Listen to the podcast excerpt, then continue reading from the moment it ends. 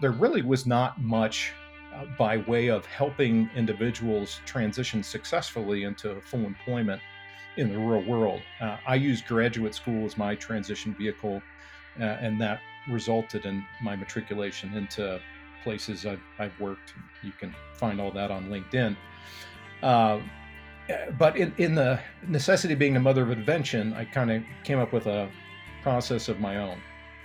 And uh, it, it, worked for me. And because, again, nothing existed and we taught military to help out your buddies, I, I kind of reached back and began helping other peers with just this basic process I began to, to put in place.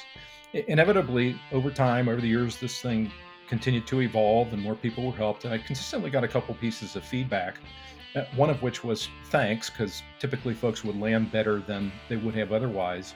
Uh, the other was, hey, have you ever thought about scaling what you're doing? Because there's literally tens, hundreds of thousands of people leaving the military every year. Have you ever thought about writing a book? And that's Matt Louis on this episode of Time to Sing Your Song. Matt is a man who gave 25 years of his life serving our country. He also spent 25 years in the corporate world. And these experiences gave him a unique perspective to the obstacles that veterans experience landing a meaningful job after serving their country. When Matt entered the private sector, there weren't any good transition models or approaches that he could follow. So he created his own. He soon found himself sharing these ideas with his military brothers who were going through their own transition. This all led him to writing his first book, Mission Transition. He is back now with the second book, Hiring Veterans, a guide to helping organizations hire and retain members of the military community. And while Matt had a fulfilling and successful career in the corporate world, he was pulled to his mission in life, helping veterans transition into the private sector as the president of PurePost, an organization that matches job opportunities to the full competencies and skills of veterans. During our conversation, we will cover some startling statistics on the civil military divide, the myths that plague veterans entering the private sector, the immense value that veterans can contribute to companies, big and small, why organizations are not fully taking advantage of the veteran talent pool that's out there Matt's lessons from his transition from the military to the private sector to leading PurePost. And finally, advice for others who are feeling a tug to do more purposeful work. If you're enjoying these conversations, go to Apple Podcasts or Spotify and give Time to Sing Your Song a five star rating. Please also share your thoughts as well. It really does help in bringing awareness to these awesome stories like Matt's. As I go deeper on this journey, it is becoming clearer by the day that Time to Sing Your Song is a platform for ordinary people to share their stories and how they overcame gnarly obstacles to live a life that they only dreamed of. What's crazy is the variety of stories that are coming at me, but I am in the need of more. So if you have one or you know somebody who does, reach out to me. Easiest way is to send me an email at mike at timetosingyoursong.com or you can send a direct message on social media, Mike Kearney on LinkedIn or Emma Kearney33 on Twitter. Okay, let's get to it. Matt, welcome to Time to Sing Your Song. Hey, Mike, thanks for having me. Looking forward to the conversation. Really appreciate it. Awesome. Matt, I want to start with your personal mission, which, if I understand it correctly, is to eliminate the civil military divide. So I want to start there. What is the divide that you're talking about? So the, the civil military divide is, in essence, the, the gap, if you will, between those that have served in the, the military and those that have not. And it's uh, characterized by any number of things, just to throw out some statistics that give you a sense of, of what it is. Uh, the, the, percentage of those that have served uh, at any point in the past is uh, about uh, seven percent uh, across the entire U.S. population, and it's trending downward for, for the ensuing decades. It's a simple factor of those that have served on active duty at any point in the past, and the U.S. population continuing to rise. So there's there's an increasing gap there. Uh, specifically, just to put it in the, more of the younger generation, less than one half of 1% of the US population has served on active duty at any time post 9 11. Uh, so that kind of puts an exclamation point on it.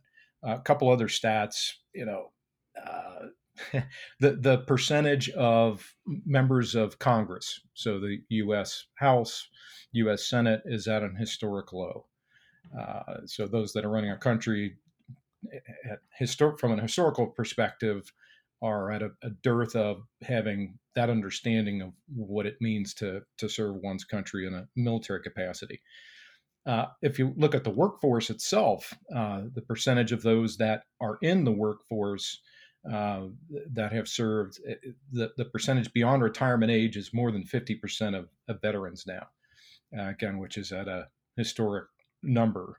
Uh, it, just to give you a sense, turn that around in terms of those running the corporate world, uh, the Wall Street Journal tells us that the the number of large publicly held corporations who had CEOs with any military background whatsoever is two and a half percent and falling. Mm.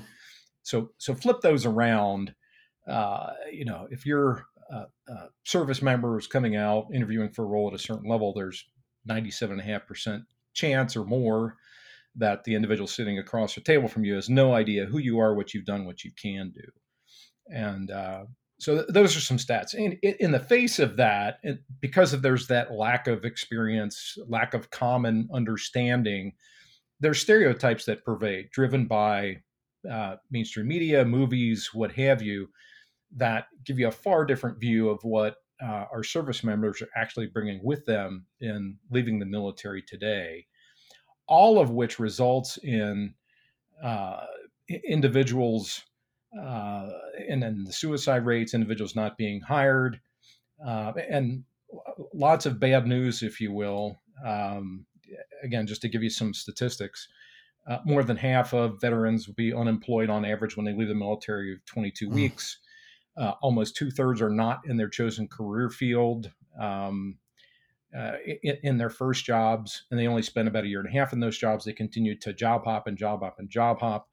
Eh, so much so that by the time they're in their sixth, the number six, sixth post military job, half of them still aren't in their preferred career field. Wow.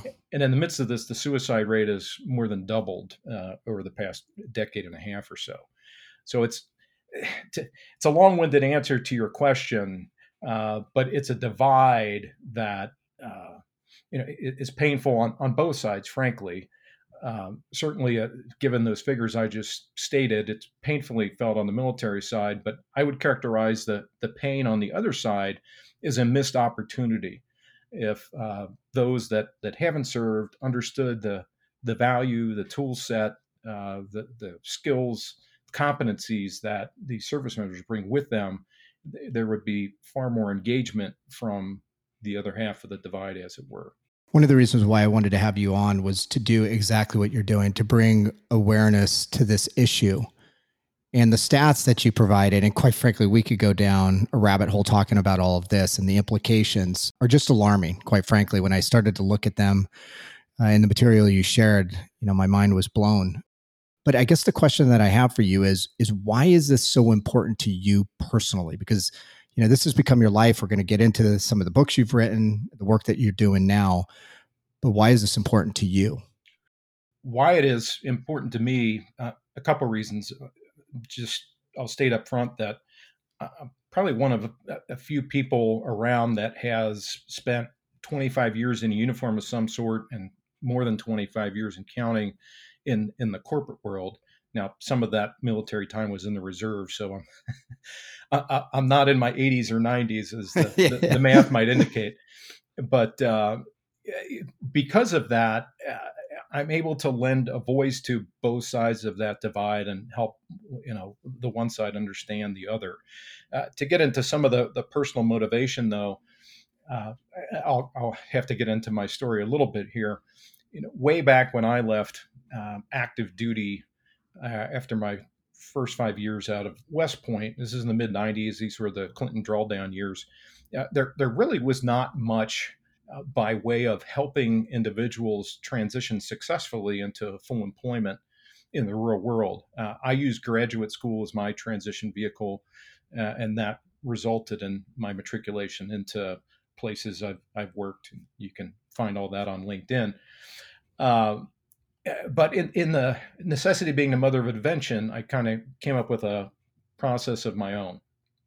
And uh, it, it, worked for me. And because, again, nothing existed and you're taught in military to help out your buddies, I, I kind of reached back and began helping other peers with just this basic process I began to, to put in place. Inevitably, over time, over the years, this thing continued to evolve and more people were helped. And I consistently got a couple pieces of feedback, one of which was thanks, because typically folks would land better than they would have otherwise. Uh, the other was, hey, have you ever thought about scaling what you're doing? Because there's literally tens, hundreds of thousands of people leaving the military every year. Have you ever thought about writing a book? And uh, my, my, standard joke here is uh, I, would always laugh at that because I got a, a D in English my freshman year at West Point. I thought, I, you know, I'm the last person that should be writing books. Uh, but what changed my mind is now fast forward a, couple decades later, and I have, you know, classmates. I refer to them as my my blood brothers and sisters who have committed not just their lives but their entire their entire families' lives in service to the country.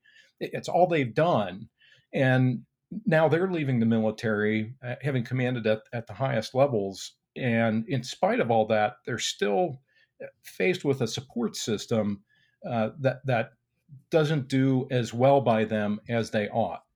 And we're still left with all of those, ne- those negative statistics that I uh, talked about before. So, after all this time, having seen uh, again my my friends uh, going through what they're going through, that's kind of what uh, sparked the fire and uh, resulted in me finally picking up a pen and doing what they'd asked me to do over many years, which is uh, put to paper uh, my thoughts around that. But as given my consulting background, uh, I tend to approach problems holistically, and so tackling uh, just that transition piece, it opened my eyes to the the broader ecosystem, if you will, uh, around uh, all the root causes surrounding this. And what I settled on is this focus on the civil military divide.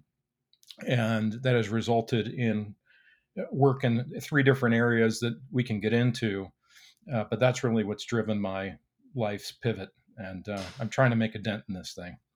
That's awesome. I was uh, downtown Austin uh, probably about three weeks ago for my my anniversary with my wife, and I was sitting in a pool with three C five pilots. The oldest one of which was 28, I think. and I remember listening, and I know your your army background, but I just remember listening to them talk about the responsibility that they have. You know, transporting machinery, transporting people, going into you know very difficult war zones, and they're 28 years old. That's right. And so the question I have for you is what do you think veterans are really good at that may surprise the average person? And, and there's lots of studies on this. And, you know, in my books, again, perhaps because uh, my English teachers didn't think much of me, I did a, a lot of homework and cited a lot of studies to try to bring forth facts there's not much opinion or hearsay in my book, so I'll, I'll reference some of those in answer to your question. Uh, so veterans bring an awful lot, and more than most people realize. Uh, you know, the, the, Institute for Veterans and Military Families at Syracuse University, which, for those not familiar, it's kind of one of the preeminent academic houses, if you will, that studies this issue. And they've had very in-depth studies over the years uh, and, and, there's uh, also been surveys of hr leaders uh, in the corporate world that have found the same thing uh, to codify the business value of veterans. Uh, the, the, main takeaway here is that these hr leaders have found that veterans because of what they bring and i'll touch on that momentarily uh, have been found to be promoted faster perform better and easier to manage than their non-veteran peers now, I, I want to be careful with that because I don't intend to create an, an us versus them, veteran versus non-veteran dynamic here, uh, and we can get into how I'm addressing that with the books. But but why is that? And that's because veterans have been found to have a number of competencies here, and I'll rattle off a few that that make it so. Uh, one, just because they're hoisted with tons of responsibility, as you just indicated, at a very young age, uh, they're forced to be very entrepreneurial. They're tackling any number of situations downrange, perhaps in a combat environment, perhaps in a different country, and they have to figure it out. So they become very adept at creating order from chaos and having a very entrepreneurial nature in going about their work. In doing so, they assume high levels of trust. When you're working in those kinds of environments with peers, regardless of your service, you have to trust the person to the left, to the right, and up and down the chain that you're working with. Uh, they're, they're very adept at skill transfer across those various contexts and, and tasks that they're performing. Uh, they have tons of technical training. Uh, in fact, if you look at a combination of the training and the education and the experience that veterans have uh, at an equivalent age of their civilian peers, it tends to exceed it by quite a bit. Uh, you know, again, being very comfortable and being able to adapt in what I'll call discontinuous environments. I just kind of described that different countries, combat, perhaps, what have you. Uh, resilience, team building skills, uh, team building skills rather, uh, communication capability, being committed to an organization, uh, understanding cultures and being able to work across cultures. Again, if you're deployed downrange and pick your country, you're going to be directly engaging with different cultures. So I'll, kind of leave it at that and, and summarize the answer to your question, but there's an awful lot they bring to the table. So it's amazing listening to you. Essentially, a veteran sounds like that dream employee that we're always looking to hire so, what do you think some of the biggest challenges they face are, especially in their transition, especially when you think about the fact that comment that you made that sometimes they're into their sixth job and they still haven't found their place? Yeah. So, what's crazy is, in spite of all of the good that they bring, uh, very few organizations are taking advantage of uh, the fact that these folks exist and they're a readily they're plentiful talent source. There's more than 200000 of them matriculating from the military every year. Uh, but and and they're available real time. Unlike those coming off of college campuses either undergrad or graduate school they tend to matriculate at very certain times within a calendar year. Vets are available all the time. Uh, in spite of that and in spite of the good that they can bring uh, if i believe what the u.s chamber tells us uh, you know, let's look at small businesses. Small businesses, again, but by the way, the, the chamber uh, defines that 99 uh, small businesses make up more than 99 percent of the businesses in the country, and they're responsible on an annual basis for 42 percent of the new jobs created. Mm-hmm. But but 90 percent of the businesses that represent 99 percent of the businesses in the country do not intentionally hire veterans. Uh, so it's a huge missed opportunity at a small business. But even if we look at larger organizations that you know do have the uh, the resources available to put um, uh, programs in place to successfully assimilate these folks, they're not taking advantage of them by and large as well. If I believe a survey that Korn Ferry did, uh, they that tells us that 80% of organizations don't have veteran specific hiring programs. 71% don't provide talent acquisition professionals training on how to do so, and more than half of them don't provide onboarding support. Uh, another interesting dynamic to throw out there, there, was recently this decision by the Supreme Court uh, eliminating uh, the, the ability for colleges to uh, use racial preferences in deciding admissions efforts. Uh, if I believe what I read in uh, some of the media, there's the expectation that that uh, bent will uh, evolve to take place in the corporate world. the interesting thing is, veterans represent not only a real time plug and play from a talent pool, they represent a real time diversity, equity, and inclusion play. 31% of veterans uh, are made up of racial and ethnic minorities, and they bring the the success. We can get into some of some of those details, but they bring success as well if they're met halfway and uh, are circled with a, uh, a group of peers. Uh, so to, to get into your, your question, what are some of the barriers? I kind of characterize the civil military divide. Uh, but when the rubber hits the road, what's specifically missing in those veteran hiring programs, and one of the first uh, things that I mentioned when I advise organizations on how to put these programs in place. One, it needs to be driven from the top down, and it, it, this is uh, you know true for veteran hiring programs. It frankly would apply to any uh, talent initiative where you're trying to bring in more of a particular target group. Uh, if you don't have that top down initiative, uh, it, it's not going anywhere. And the larger organization, the more that's true because you need to overcome inertia uh, to have to change that behavior. Uh, the, the, other couple things I point to where uh, organizations fail, and uh, the, the, in turn, the barriers that veterans run into is they're not surrounded by a, a peer set.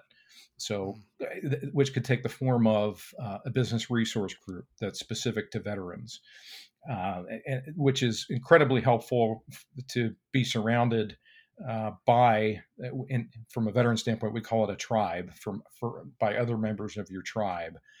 Uh, all sorts of behavioral dynamics as to why that's important. And then the, the, the last thing, a, a, good many organizations don't have uh, mentoring programs, uh, which it's really success beyond the, the top down support, uh, both talking the talk and walking the talk in terms of resources. The, the, two big dynamics that will spell success for these programs are having a BRG, a peer set, a tribe, and a mentoring program such that these veterans are connected with individuals that demonstrate uh, what it means, what it looks like to succeed in the organization, and are taught kind of how to do so with regular checkpoints uh, once they have their foot in the door. Man, when you started out, you talked about the dwindling percentages of people that are either in the military or were in the military.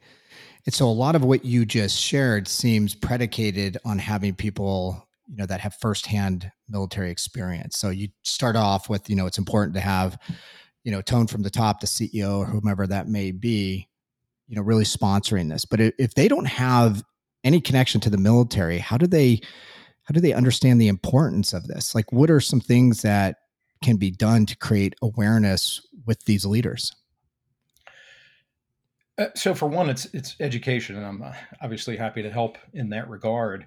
Um, to the extent that they have an interest in putting together a program like this, there are undoubtedly some subset of individuals in their organization that are veterans. Now, they may not have self identified, but if these senior executives are willing to advertise the fact that they're going to put one of these programs in place, these folks will tend to come out of the woodwork eh, because uh, veterans really enjoy helping other veterans.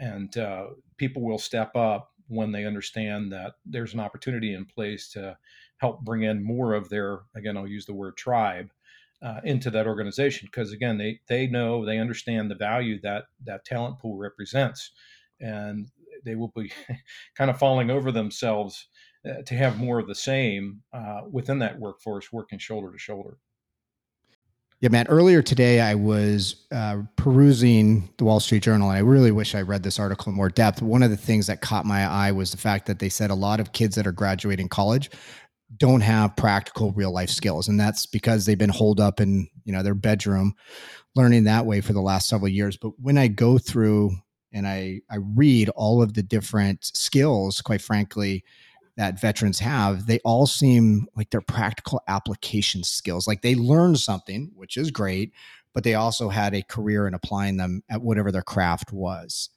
And so I know this is probably more commentary, but I, I don't know uh, if you have any thoughts on that. But but if I were an employer and hearing everything that you're talking about and the things that I know I need, i.e., like, hey, you actually really know what you're doing, that seems pretty inviting to me. Yeah, no, it's it's more than commentary. It's an uh, astute observation.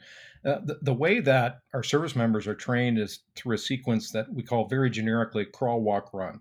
And regardless of your career field, regardless of your service, this is the way in which you were trained. Just to illustrate it, you know, the, the crawl phase would be regardless of whatever task you're being taught, you would learn it in a classroom environment.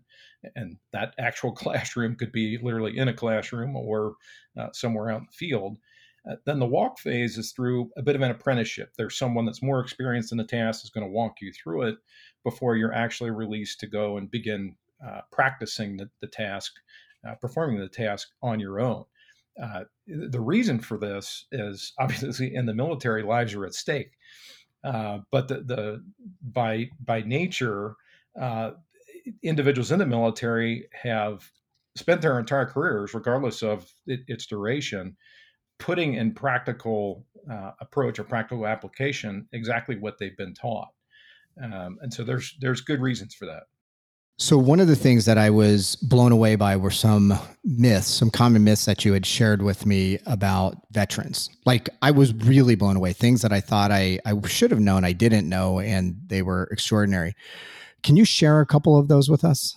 Yeah, absolutely. We kind of talked about education and skills and competencies. Uh, one I like to throw out that uh, most people, it, it, really uh, it turns their perception upside down is around the percentage of uh, veterans in a notional organization that would actually have PTSD.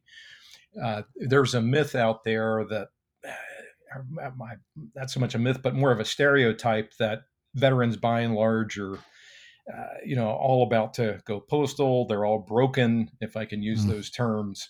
Uh, where the reality is uh, anything but in terms of relative percentage of uh, their uh, employee population. A couple others I'll, I'll throw out real quick. Um, one, there's a sense that you know, military is not very diverse. I, I may have mentioned earlier, 31% of the military is made up of racial and ethnic minorities. So you're you're not only hiring success in terms of what they can do. You're in, implicitly hiring a, a DEI component. Uh, there's another myth out there that uh, you know again veterans are broken and they're all disabled and they all require accommodations. Again, anything but most don't require uh, accommodations, and 58% of which cost nothing if they do uh, require anything. Uh, and I guess the, the last one I want to hit on is there's a sense in some organizations that you know why bother? You know, why should you know if i get beyond the, the value uh, the business value of veterans you know why should i really bother? It really has no uh, real outcome at the end of the day. Uh, and i, I want to debunk that by throwing a couple different things out. One uh, if you consider as an organization the fact that the military community and i'm using that term broadly uh, those actively serving, their families, those veterans that have served. That military community comprises 37 million individuals who wield 1.2 trillion in annual buying power. So if I'm a big business and I'm trying to ingrain myself to a, a population, uh, there's a there's a big target for you. Uh, you know, we talked about uh, organizations and the programs they can put in place, those organizations that are successful bringing in veterans as part of a broader uh, DEI initiative realize a, a number of amazing stats here 22% increase in productivity, 13 times higher mean cash flow, four times better able to deal with personnel problems, three times more likely to identify and build leaders. And if that weren't enough, the last thing I, will emphasize uh, is that not only will it impact your business within your own four walls, it's good for the country overall. So, just two statistics to throw out here. Uh, one is the fact that if veterans aren't seen as having a successful employment outcome when they ultimately leave the military, you know, it's going to impact the 16, 17 year olds out there that are, are potentially considering enlisting in the military. Uh, and as a result, it's actually a matter of national security. If you don't have people enlisting in the military, you don't have anyone protecting our borders, protecting wherever they would send the military service to to perform their duty. And in fact, that's exactly what's going on with our services today. Every single service, with the exception of the Marine Corps, has missed their recruiting goals. Mm-hmm. The Army, so much so that they've had to physically shrink the force. Um, and, and, then the, the last one I'll throw out at you is if veterans aren't hired, uh, guess who pays the unemployment bill? It's the Department of Defense. The DoD has to pay unemployment compensation to states whose veterans aren't employed. And by the way, that, those dollars come directly out of the Department of Defense operating budget, mm. taking away funds that would otherwise be spent training our troops to go down range and do our bidding, whatever that is and those numbers aren't trivial. Uh, they've varied in recent years from 100 million up to when unemployment about a decade ago was at its worst, about a billion dollars a year.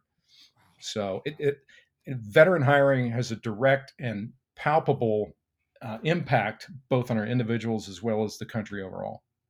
I'm glad you brought up the enlistment percentage because I was going to ask you about that, which is just mind boggling. But the one thing I would say as well is I tend to hire small companies like, I don't know, landscaping or doing uh, some work around the house if they have a veteran. And I, I love when small businesses use veterans to brand their business. So I know you talked a lot about bigger businesses, but I also think that there's a huge opportunity for, you know, the small businesses you had talked about at the outset. Yeah, yeah, for sure. And again, there's too few taking advantage. I guess the the point I would make to organizations, and, and I state this up front in my most recent book, eh, which is, you know, hey gang, there's there's lots of good reasons to do this. Uh, I'm not asking you to do it to be a patriot and to wave right. a flag. I'm asking you to do it because it's good for you, good for your business. Uh, it, it, shouldn't be that difficult of a sell, but uh, because of the lack of education understanding out there, it is. Well, and it's also a group of people that have given so much to our country. So it's also, I mean, I would say the right thing to do, in addition to like a, a really great return on, on your investment. But you did bring up your new book. So let's talk about that hiring veterans. So, what compelled you to write this? You already have one book out there. Now you got a second. Yeah. So, this this takes us back to the the, the three lines of effort I mentioned earlier and how I've kind of pivoted my life's purpose to focus on eliminating the civil military divide. Uh, so let me explain that and then I'll dive a little bit further into the, the book itself. Uh, my way of approaching this civil military divide is to approach it from three different angles. And I'm strictly focused on employment. Um, lots of reasons as to, to why that's important. Um, just to highlight one, if you can get a veteran fully employed in an optimal career field from the outset, eh, eh, the outset upon leaving the military, eh, they will over the course of their career double their earnings, rate of retention, and job satisfaction. It's incredibly important from an individual standpoint.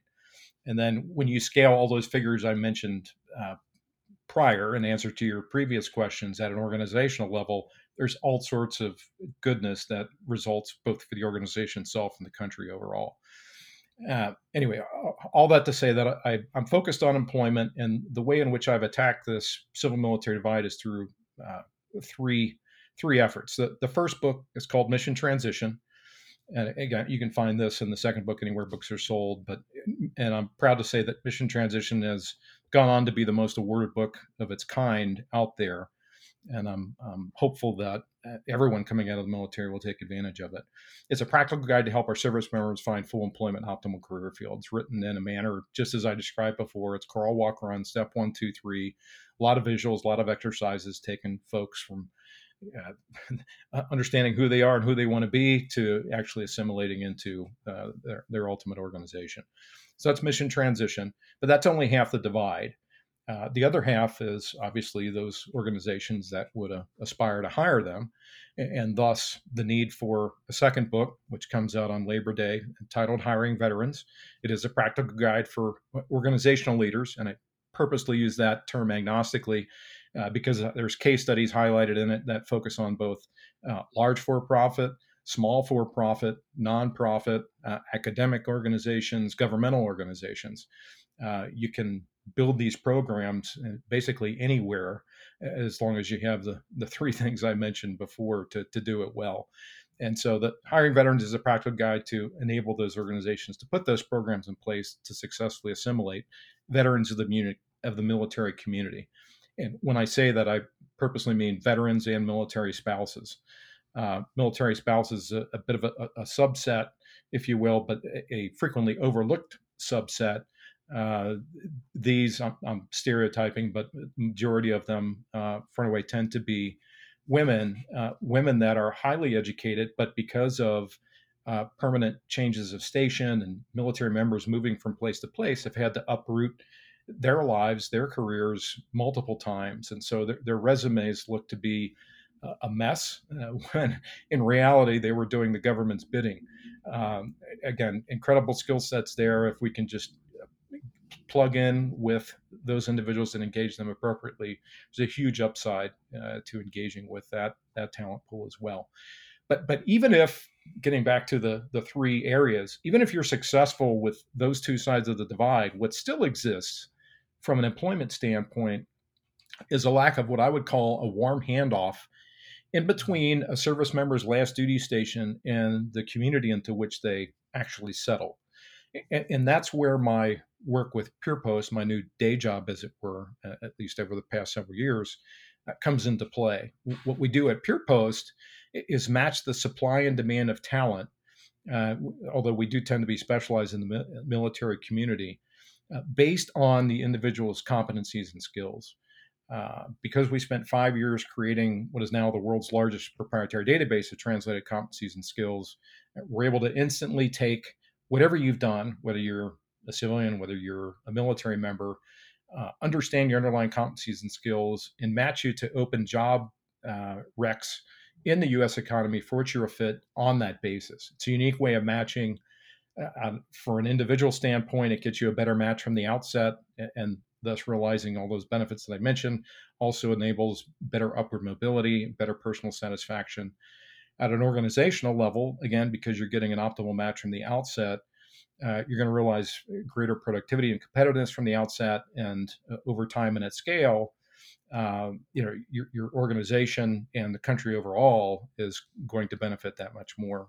When I hear the word or the statement you said, a warm handoff, some of the things that come to mind that I've seen go sideways are just the transition into the organization, immersing yourself into the culture, having people understand the value that you bring. Is that work that you also do with organizations? Uh, that's work that I would do under my Louis Advisors hat in, in terms of helping these organizations. Uh, yeah, wear a couple hats. Uh, in terms of helping these organizations build programs. And part of that is one of the, in fact, the very first chapter in hiring veterans uh, involves exactly that mm. helping organizations understand what are the various dimensions of their culture how do those compare with the various cultural dimensions of service members leaving the military today uh, shining a light on that making that transparent and using that as a means to educate the service members coming into the organization. Uh, from from an individual standpoint, and you don't have to be a, a, service member to understand this. I think it's the same for any civilian uh, changing roles from one organization to another. Understanding the detail and those various dimensions of a culture and another organization are probably one of the toughest things to put your finger on. Uh, you can you can network your rear end off uh, and you can know a, a, lot of people in there but until you're living and breathing and operating in that environment every single day it, it's hard to fully understand and appreciate what uh, that, that cultural entails for you as an individual uh, and how it's going to impact your life and, and that of your family i'm curious because you've written now two books obviously the second one coming out on labor day and there's always this question of, you know, should I write a book on that thing that is important to me, that gives me purpose, that, you know, I'm excited about? When you reflect on this process, how did the process of writing the book impact or even help you to get you to where you are now? And really where I'm going with that is my guess is you probably went on, you know, a very long period of, of self-reflection, um, thinking about you know things that individuals and organizations should do in order to bring veterans in. But but my guess is it had a pretty profound impact on on you and where you are today. Can you talk about that? And really what i'm getting at is if somebody's out there thinking about a, writing a book you know how this can help them formulate their thoughts and ideas yeah, well, I, I, often make a joke that I could write a book about writing a book. Uh, it it is a process, and uh, it is not for the faint of heart. Uh, it should also not be approached as an opportunity to, to make a lot of money, because trust me, that's not going to happen. but uh, you know, again, the, the spark behind all this was, as I described before, and uh, trying to help a peer set and by extension uh, a broader talent pool that offers so much more uh, to the economy. And the, the more that I got in, engaged, uh, the, the broader that I saw the the issue and the opportunity to help, and ultimately resulted in this focus on the the civil military divide. So, when do you think somebody should write a book or not? I'll say whenever the spirit moves them and they have uh, sufficient bandwidth uh, to do so. Uh, just to tell you my own personal story as to how that came about, you know, I, just by the by, what is now two books. Uh, when I first set out with a vision to write these things, that uh, it, I intended to have a single book encompassing both of them, but thankfully I was able to network with some other authors who uh, had obviously written books, and after uh, portraying to them where I was in the evolution of what has become the first book, they I was coached to you know whoa. Cool, cool, your jets, uh, calm your horses here. You've already got a, a solid book there. Then the, the second half of what I intended to be the first book has now become the second book. Uh, but to, to get back to actually writing this thing, uh, I was fully employed at the time, um, doing a lot of consulting work, so a lot of travel, uh, a lot of time away from home. Uh, but in spite of that, I, I carved out time well before the day would start, uh, as well as in the evenings. Although I probably did most of my writing in the morning because that's when I tend to be most mentally alert. I'd get up at uh, four o'clock, put on a cup of coffee, mm-hmm. pot of coffee rather, and by four thirty I'd be sufficiently caffeinated, and the the wheels were finally turning, and you know I'd I'd write for two plus hours as long as I could until my first meeting happened. Uh, the, the, the second book because I by then I pivoted outside of that work to what is now my day job at PurePost, was able to expend uh, a little bit more time in a given day, and wasn't as always burning the candle at both ends, as it were.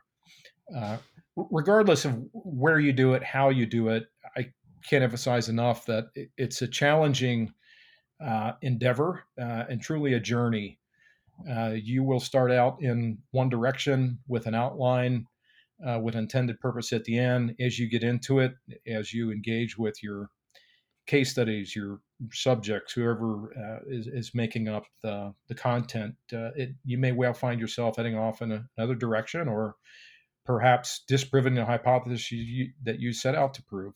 Uh, so if anyone's getting, I, will open myself up. If anyone has an interest in, in writing one, I'll be happy to talk you through more detail how I did it and uh, the, the process by which you can actually get it printed in a traditional sense, which has been my route. Yeah, man, I'm going down this path and kind of pulling on the string because I talk to a lot of people that want to do something different or, you know, their purpose is tugging at them or they're being kind of pulled to do something. And I find it fascinating to go through the process of putting it down in writing. Mm-hmm. And my guess would be I've never written a book. I put together outlines and then I stopped.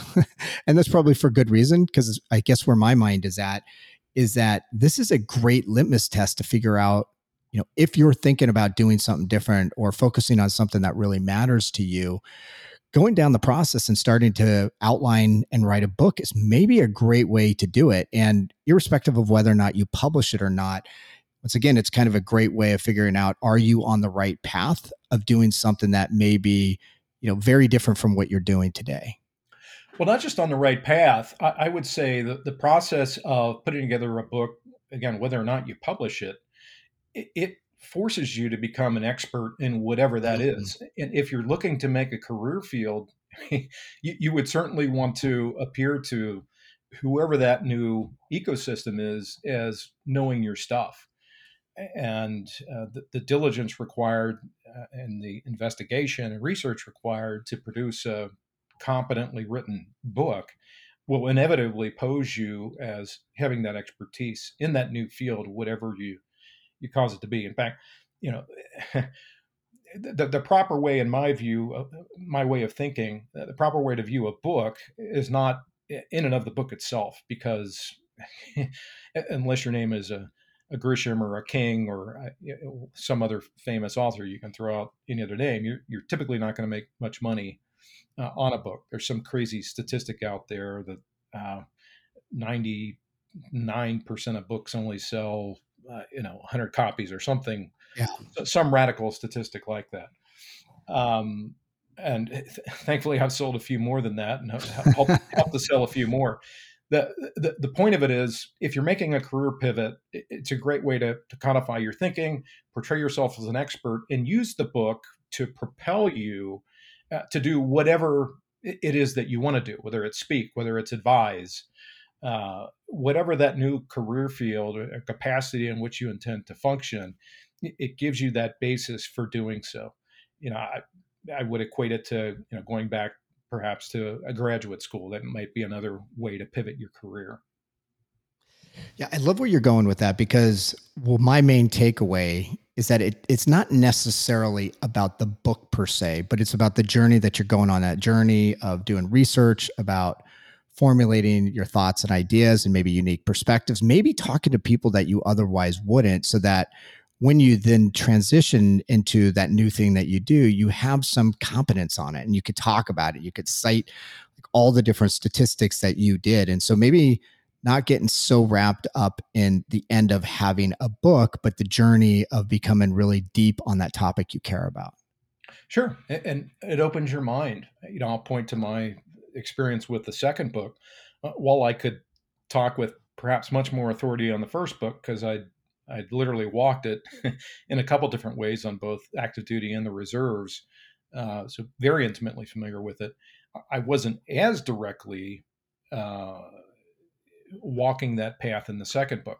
I, I am not, uh, you know, I haven't spent my career as an HR professional, um, other than my work at organizations uh, being involved with their veteran hiring programs. Uh, you know, I haven't directly led one. Uh, and so I had to directly engage that are with individuals that are actually doing so. In the course of that, uh, educated myself, and of course, helped to hope to help educate any number of additional uh, organizations that are looking to put similar programs in place on how to do the same. Uh, and that's also, uh, frankly, why I set out expertise. Uh, brought on uh, Dr. Anthony Garcia as a contributor to the book uh, as a means to lend some uh, legitimacy and some additional expertise from those that actually have walked the path. One of the things I cite oftentimes on this podcast is a stat that still just blows my mind. And I think it's like 70 some odd percent let's just say 75% of people are just not connected to the work that they do. Which which blows me away because that means there's a lot of people that get up every single day and basically don't want to be at the job that they're doing. It sounds like you found a way out of that and you're probably the 25% where you're actually doing work that you enjoy. But that's oftentimes a huge leap for people to to take. And so i'm curious if you could just share your transition and and maybe talk about the tug or what was missing in your life that really propelled you to go down this path. And obviously writing a book may have been part of it but but really pulled you into doing this work where maybe you felt more connected and it's in your purpose to the purpose of your life now. Yeah and I'll go back even further because there's been a couple pivots like this in my life, and uh, given the topic we're talking about here, veterans, I'll go all the way back to when I decided to leave active duty because it was a similar realization at the time. You know, I made reference to the you know the ages of the dinosaurs back when I was on active duty and decided to leave. Uh, I just saw at that point in time uh, not a, a, bright future uh, for the military. It was uh, post first Gulf War. There were drawdowns. I was a, a tanker. I, I, was one of those combat arms trigger puller types, and uh, it got to the point where uh, because of funding uh, drawdowns, we couldn't even roll our tanks out of the, the motor pool and uh, go out and train or, or shoot them, uh, which is, you know, why, why, you sign up. That's why you, you know, it's why you sign up to go do that, that stuff. So, um, anyway, I, I saw a, a, brighter future, brighter opportunities outside of the service. And, you know, I, I, looked around and there were a great many peers that couldn't fathom doing anything else. They, you kind of get addicted to that, you know, biweekly mm-hmm. paycheck hit coming from the government, and um, uh, don't challenge themselves to think beyond what they've done and consider what they could do. So fast forward to you know my oh um, 20 some odd years uh, by the time I made the pivot in the corporate world, a number of different organizations. You know, great success, great time, great experiences, lots of education, training, lots of great relationships. Uh, but you know, over time, this idea began percolating. I talked through it up front as to how this whole uh, ideation around the civil military divide and my uh, motivation to pursue it, it that, that voice became louder and louder, uh, so much so that I actually began, you know, writing the first book in the margins, uh, and uh, conceiving of this uh, strategic plan to address the, the broader civil military divide. It, it, got to a point, um, really upon completion of the first book and partway into the second, where I began engaging with uh, who are now my my peers at at Purepost. Uh, initially took on a consultative role with them, but the more that I talked with them, the more I engaged with them, uh, the more I felt the stars aligning. And mm. it, it, it's rare that I felt this in my life, where you just have this sense, for whatever reason, call it karma, call it what you will, that you need to be following this direction more. You need to be spending more of your time. It helps fill your bucket, if you will, uh, to use uh, some of the terms and and uh, are in vogue books out there these days. And so this, it's ultimately the path I, I decided to choose. Uh, it, it, it is it does tend to be more energizing. Again, but again, that's not to say that it's easy or for the faint of heart. Um, you know, I, I have yet to become a, a multimillionaire pursuing this new field. Uh, but, uh, th- you know, that's not necessarily the measure of success. Uh, if you view your success as the amount of people that you're actually helping and putting a dent in this civil military divide, uh, educating more people in that regard, uh, to ultimately, at the end of the day, not only help the individuals as well as the organizations and the country overall, uh, then you can say you've you've done your work and achieved what you set out to do. So, yeah, I was going to ask you, and I, I think I know the answer now based on on your response, but I was going to ask you if you used a structured way of making the decision to choose this work. But what I think I hear, and, and correct me if I'm wrong, is that there was something down I think you said there was a voice inside my head that were just drawing me to this issue. And so, to a certain degree, you started to experiment by writing the book, putting the ideas down, doing research, talking to people. And then that ultimately led you to the work that you're doing now. But it's almost like you were scratching an itch versus, hey, I'm going to burn the bridges. I'm going to go do this work and, you know, off with the corporate life. I'm going to go make an impact in this world. And and the reason why I'm I'm drilling down on this is that so many times people think that oh if if I really want to pursue something I just need to quit my job. I need to take a year off. I need to write the business case, which as you know as well as I do that mm-hmm. you know we both have families that's just not practical. Right. But going and taking a topic that matters to you and working it in whatever way you want to whether it's a book or some other way is a practical way to start to kind of dip your toes. Uh, yeah, and there's this whole you know uh, quiet quitting um, uh, issue percolating through the corporate world these days. Yeah, you know. th- there are those out there that would be willing to take a flying leap, uh, and even though my risk tolerance is a little bit more than my wife's, there's no way I could get away with doing something like that. Uh, the, the great uh, environment I found myself in is I worked for an organization that was able to provide me some modicum of flexibility that mm. would enable me to be engaged in outside work interests and to begin to pursue uh, you know what started out as a hypothesis if you will and and writing the book and going down the, the trail that's ultimately led to a second book and and working for a whole new company in a, a whole different way um, again if if you're young, unentangled, uh, well before kids, and I'll have that flexibility and uh, are willing to take a flying leap, have at it. But I'll tell you, that's uh, that's not uh, for most people, and uh, I certainly would not have been able to get away with that. So now that you're on the other side, can you compare kind of the work, not not the specific work, but you know, work that maybe aligned more with something that you deeply care about versus you know work that you were doing before maybe the the good and the bad because you've even alluded to the fact that yeah this sounds great but it ain't easy you know and and it's not like you're uh, you know making millions of dollars right away. So so what is the good and bad when you compare the two worlds? Well it, just to characterize the two worlds um, you know i came from an environment heavily corporate pick as big a company as you'd like and that'll give you a sense. I mean you're um, a, a cog in the in the the, the big uh, operation.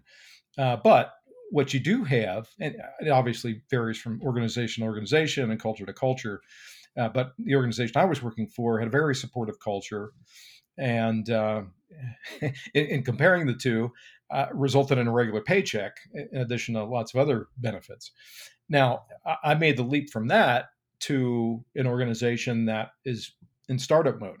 So very entrepreneurial driven. Uh, that certainly comes with benefits, as would any entrepreneurial venture. In that uh, you're your own boss.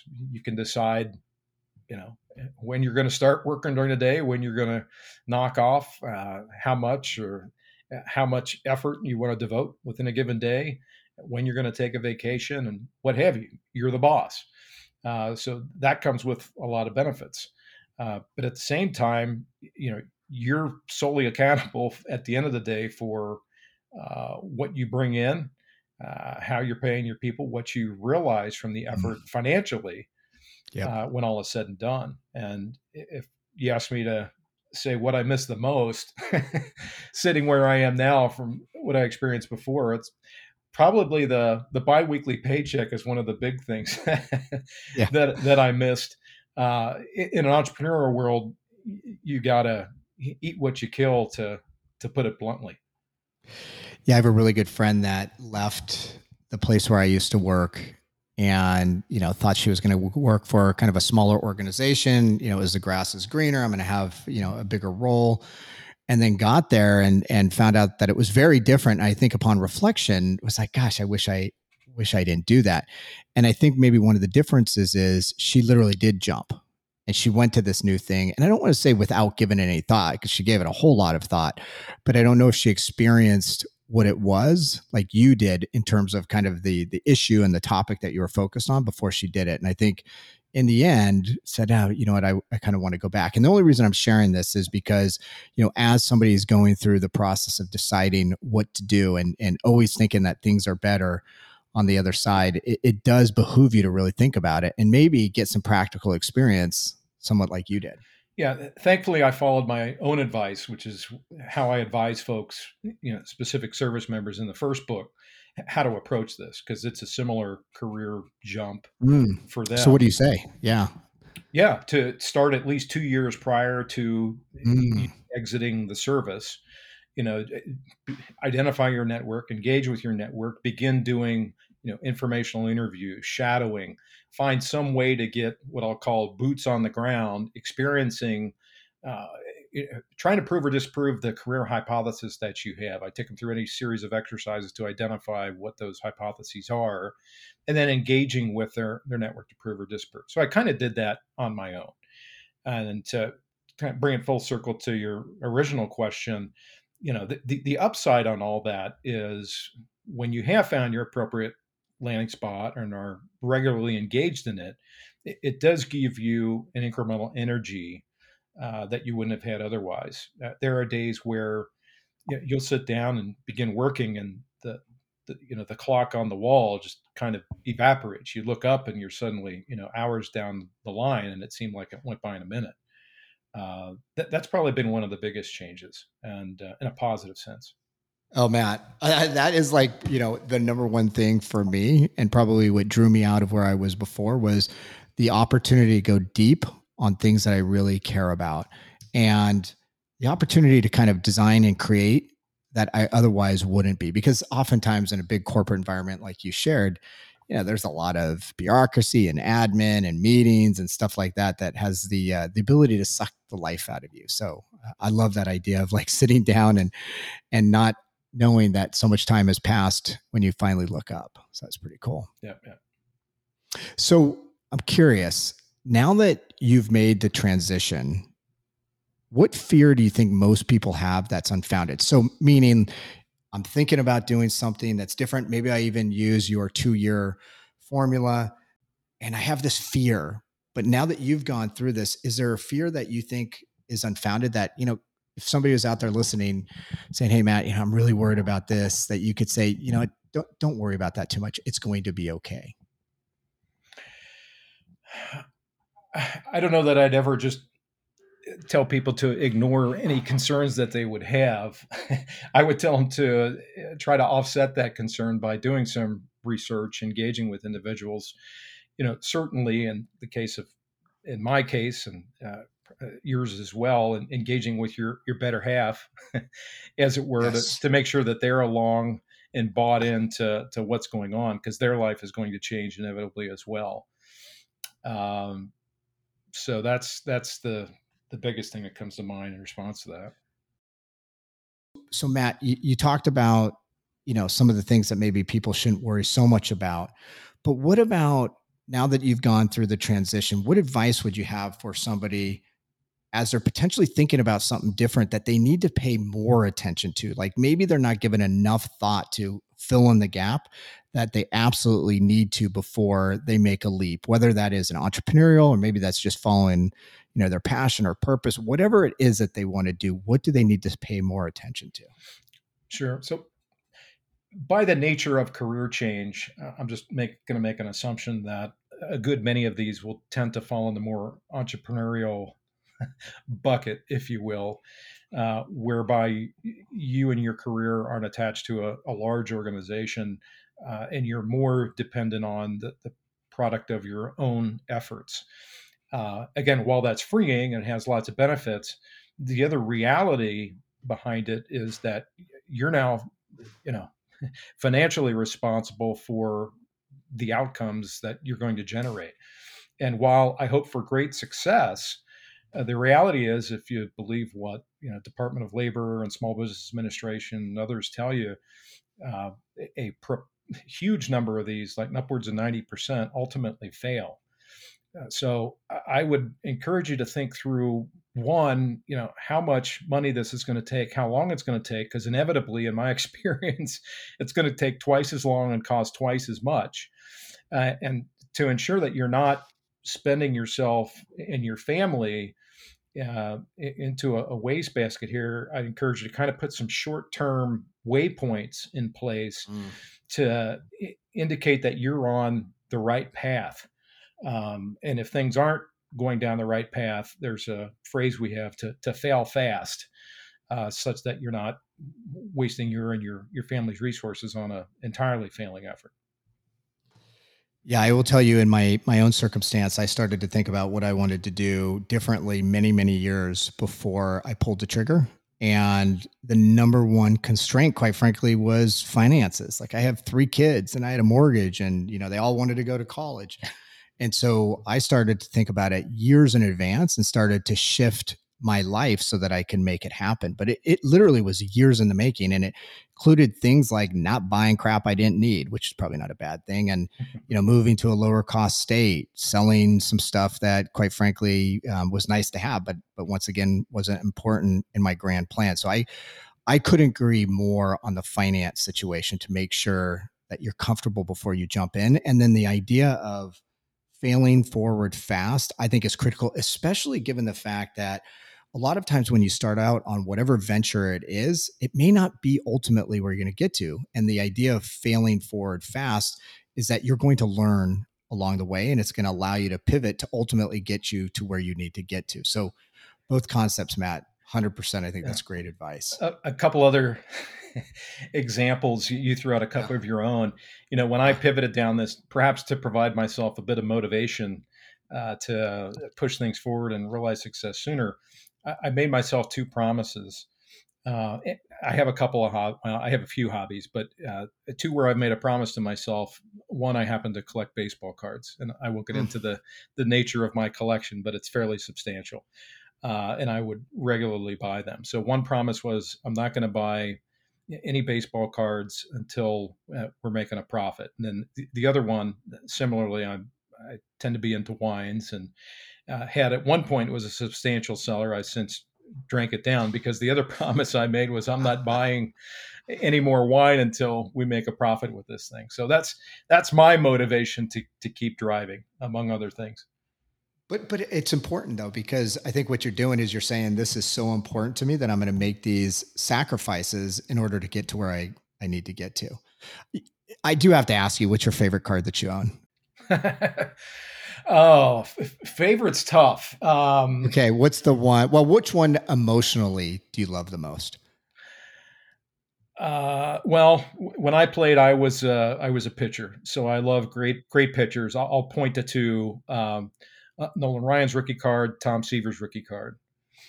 I've, I've got both of those, hmm. but I, have got uh, for the baseball card geeks out there, I've got complete sets back through 67 and I'm working through most of the I've got partial sets through the 60s and working backwards from there.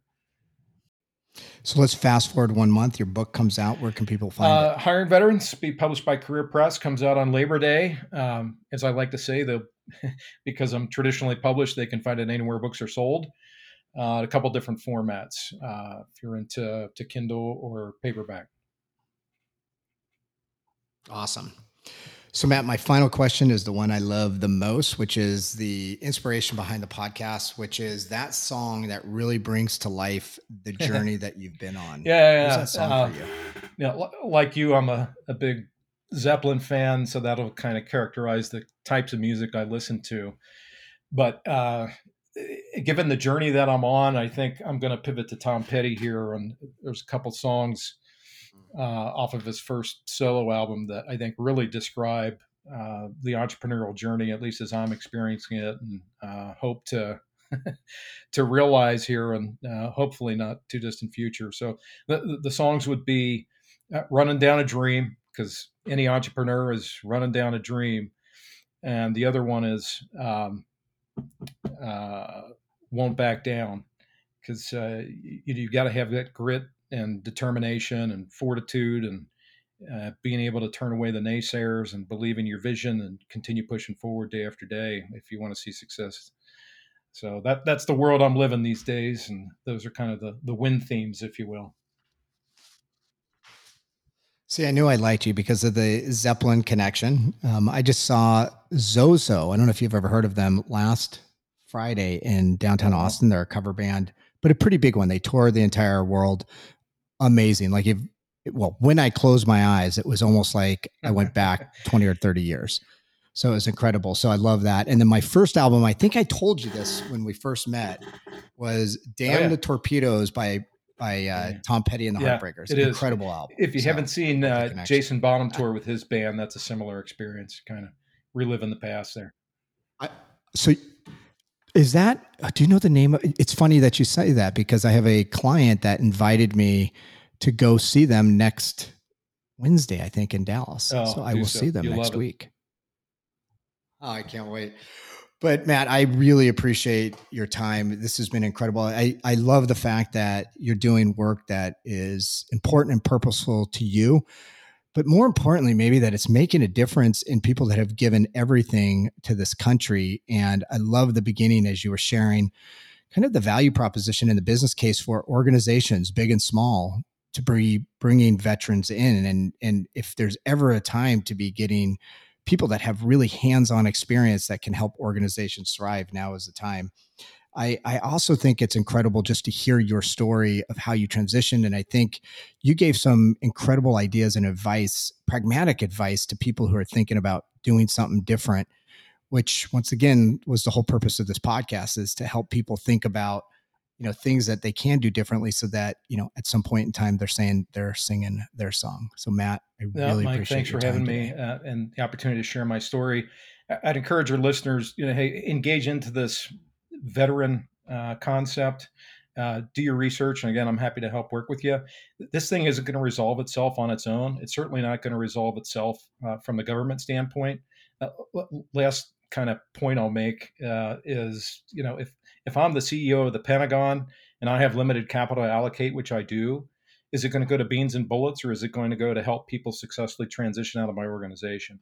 Now, the you know the Pentagon will always default to beans and bullets. Therefore, they're always going to shortchange the people that have devoted their lives to the organization. It's short-term thinking, but that's the reality we live in. Even though if, if it would behoove them to uh, insert some more long-term thinking in that regard, but that's where we, as individuals on the outside, need to pick up the slack and help meet these folks halfway. Damn it, Matt. You said something, and now I have one final question, and this will be the final question. Uh, if I am a organization that hasn't invested in hiring veterans, where do I go? Uh, well, you can certainly start with me, but one of the age-old questions I get from organizations is where do I find these people? Uh, and chapter six mm. in my new book uh, gives voluminous answer to that question. Uh, there, there are no lack of uh, avenues through which you can engage with veteran talent. Um, I won't even attempt to summarize a, a, top five or so. There's just so many avenues that folks don't even realize exist. So, chapter six in hiring veterans. I was going to say, and that wasn't even a, a layup or a tee up. Go yeah. get his book. That's the answer. Chapter six. Thanks, Matt. this was an eye opening conversation for me. I was keenly aware of the recruiting challenges in the military, but I didn't fully appreciate the obstacles that veterans were having landing a job. If you're a leader in the private sector, I'd encourage you to challenge what your organization is doing to hire and retain veterans. As you heard, it's good for business, but it's also good for the country. We should be taking care of our military, especially during moments that matter for them. If you like my conversation with Matt, go back to past episodes to hear other amazing stories of people who were once lost or broken and now are singing their song. Big thank you to everyone who listens to Time to Sing Your Song and being part of this community that I am building. My goal is to help everyday people like you and me use the hard times as a catalyst to create a life that we were all meant to live. Until next time, start singing your song today because as the anonymous quote goes, tomorrow comes, this day will be gone forever. In its place is something that you have left behind. Let it be something good.